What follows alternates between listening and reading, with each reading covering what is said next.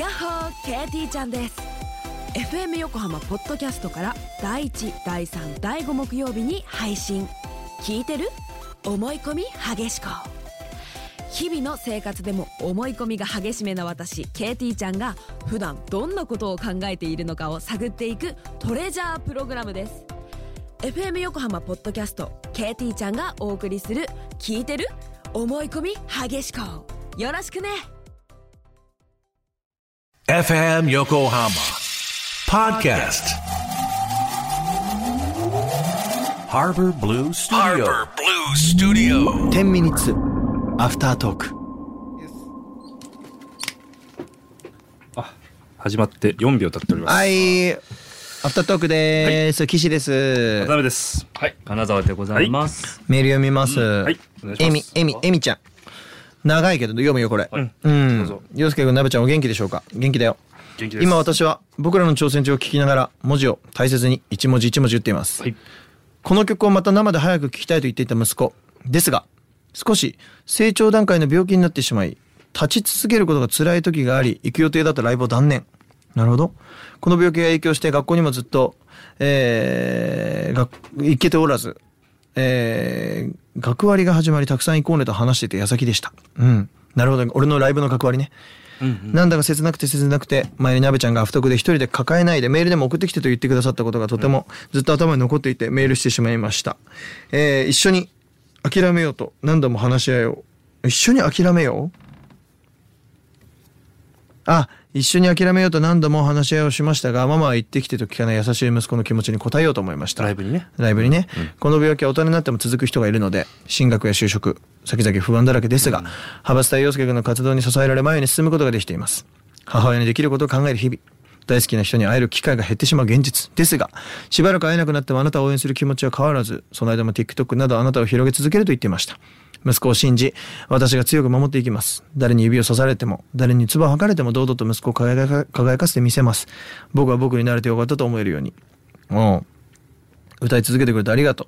そしてこの番組を続けてくださっていることをお二人に、えー周りの偉い方々に感謝しています。これからもたくさんの音楽との出会い、楽しいお話を楽しみにしています。えー、派閥さんに感謝を伝えたかったこの温かい番組に少しでも、少し持たれたかったのもあり、あまり公共の電波に載せる内容でもないので、お二人に気持ちが伝われば十分です。えー居場所を作ってくれたありがとうの気持ち、そっとしまっといてください。ということで。はい。ありがとうございます。ということで。まあ、そうね。うん、簡単に言葉にはできないけれども、んそんなにこう、ね、逆にその詳細を知らないからこそですけども、んまあこのね、えー、エミちゃんとその息子さんはね、焼肉屋にも来てくれて、えー。もちろん誰かちゃんと分かってるんだけどうんうも、んうーん、うん。そうかそうか。何かこう、なんつうんだろうね。うん。俺は頑張る。お前も頑張れ。っていう言葉が、うんもう、一番かもしれないな。うんうんなんかこう、だから息子さんにね、うん。うん。なんかね、多分、本人が一番いろんなことを思ってるはずなんだな。と思うね。うん。うん。だからきっともしかしたらいろんな気持ちになって母ちゃんに迷惑をかけてしまうこともあるかもしれないし生意気言ってしまうこともあるかもしれないし、母ちゃんからしたらてかお互いが理解できないこともたくさんあるかもしれないし、うん。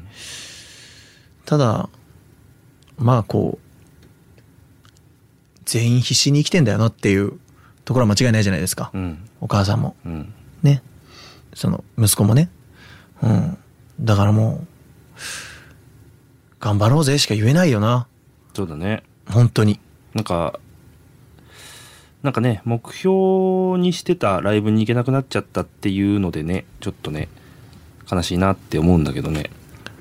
まあでも俺まあ、次の目標をね、うんぜひ立ててほしいな。まあ俺は消えないからねうん。だからこのアフタートーク聞いてる人が多分そのもう俺のことを分かってくれてる人が多いと思うから、うんあえて話さないけどもさお前は何がやりてえんだって未だにやっぱり言われんだよへえ。うん。例えば焼肉屋始めたことも。うん。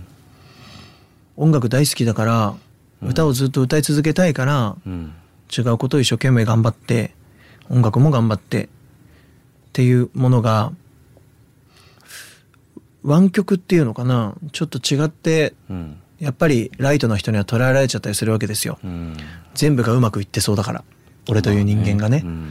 焼肉もさ分かんないけどさめちゃくちゃお金あるからやったんでしょみたいな風に思ってる人もいると思うよ。うん。なんとなくビジネスでやったんじゃないのみたいな。うん。10年前からずっとやりたいって言ってたことでうん。たまたまそれが今やっと叶っただけでうん。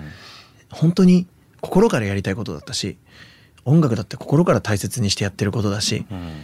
何よりじゃあ音楽だけで食っていけなくなった時に音楽をやめなきゃいけないという選択だけはしたくないから違うことを一生懸命頑張ったりビジネスとかもね勉強してやってるわけじゃんか、うんなんかこう人に伝わるものっていうのはなかなかなかなか難しいことで。うんそうだね。本当に難しいことで。なべちゃん金田さんとかこのえみちゃんとかはきっとずっと俺を見てくれて聞いてくれてるからうん。そういうふうには見えないかもしれないけど、うん。やっぱり一歩離れるとさまあそそテレビ局の人にもさそそうだ「え別に岸君出なくてもよくない?」とか、うん。応援しなくてもよくない？別に、うんうんなんか結局ほらアーティストリーグも優勝したじゃんすごいじゃん。みたいな。あ優勝するために全力で頑張ったということは見えないわけだな。あうんうんそうだね。うん。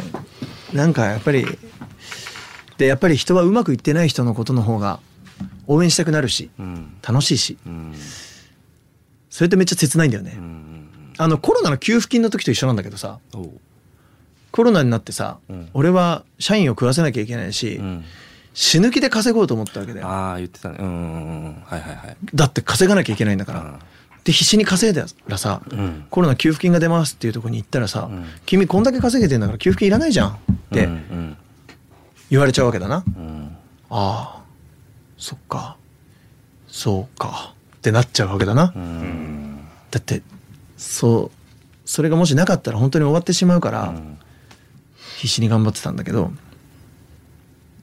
まあそういうもんじゃないですか、うん。変な話。いやいやいや結果稼げてるじゃんって言われたら、いうん。やまあね。死ぬ気で頑張ったからね、うん。あじゃあそのまま死ぬ気で頑張ったらいいんじゃないですか？ってなっちゃうわけですよ、でももしあれでお金がないってなったらきっとみんな同情して助けてくれたのかもしれない、うん。よくわかんないけど、うん。逆に俺はその覚悟がないわけよいつも。うん。全てをゼロにする覚悟でもそれがもし売れるために必要なものなんであれば、俺は売れるに向いてないとも思う思う。ああなるほどね。深いね。なんか俺は大切なものも守りたいしうん。じゃあごめんだけど今この横にいる金沢祐介もうちの俊樹も周りのね他のなんかいろいろかかってるスタッフもごめん俺一人で成功したいからお前ら全員切るわって言って全てをゼロにしてできるほど俺は振り切れてないなっていう。うん。申し訳ないけど。でもそれが売れるために必要なのだったらって結構悩んだりするわけ。うん。だったらそんなのいらないなってなっちゃうな俺はな。まあ洋介じゃないか分かんないけどね。でもいらないなってなっちちゃうじゃん。なるなる。だから、うん、俺も今ねこれ何が言いたいかって言うと脱線したように聞こえるかもしれないけど俺には俺の中で苦しいこともあるし。うん。それでも見せないことが美徳だと思って生きてきたし。うん。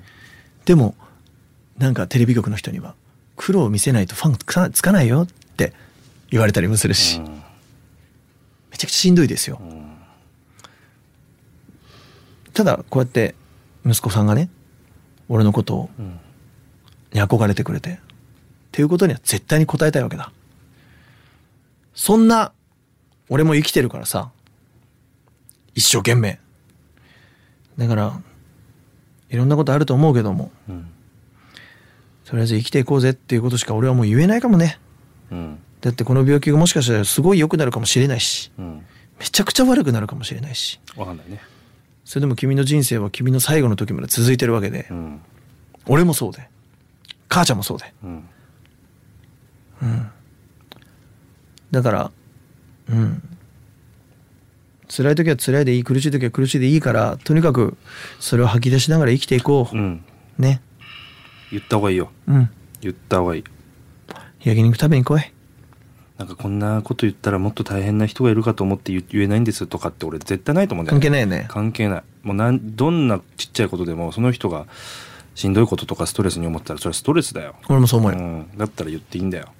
でそれを言った時に受け止めてくれるような人をうん。早いこと見つけたらよくて、そうだそねっちの努力というかに切り替えた方がいいし息子さんだってそうだしさ。そうだね。みんなそうだよそうそう。なんでちょっとそうやって思い出してここの場をね、うん。思い出してもらえてこうやって長いメッセージいただけてうん。ね嬉しいですけど。うん。まあまあ別に今何がバそうだー起きたとかねまあちょっと行けなかったら残念だな。まあでもあの陽介は多分この学割を2024年の何月までとかってやるわけじしゃないいかららね。一生やるからね、うん。大丈夫です。うん。皆さんもねこれを聞いた他の方もうん。お悩みあればうん少しでも何かの役にうん。立てればお願いします。来年も。うん。来年もよろしくね。ということで、はい。あのみんな良いお年を。一緒に切り替えよう。2024年なうん。うん。未来しかねえから。はい頑張ろう。じゃあなみんな。お疲れ。はい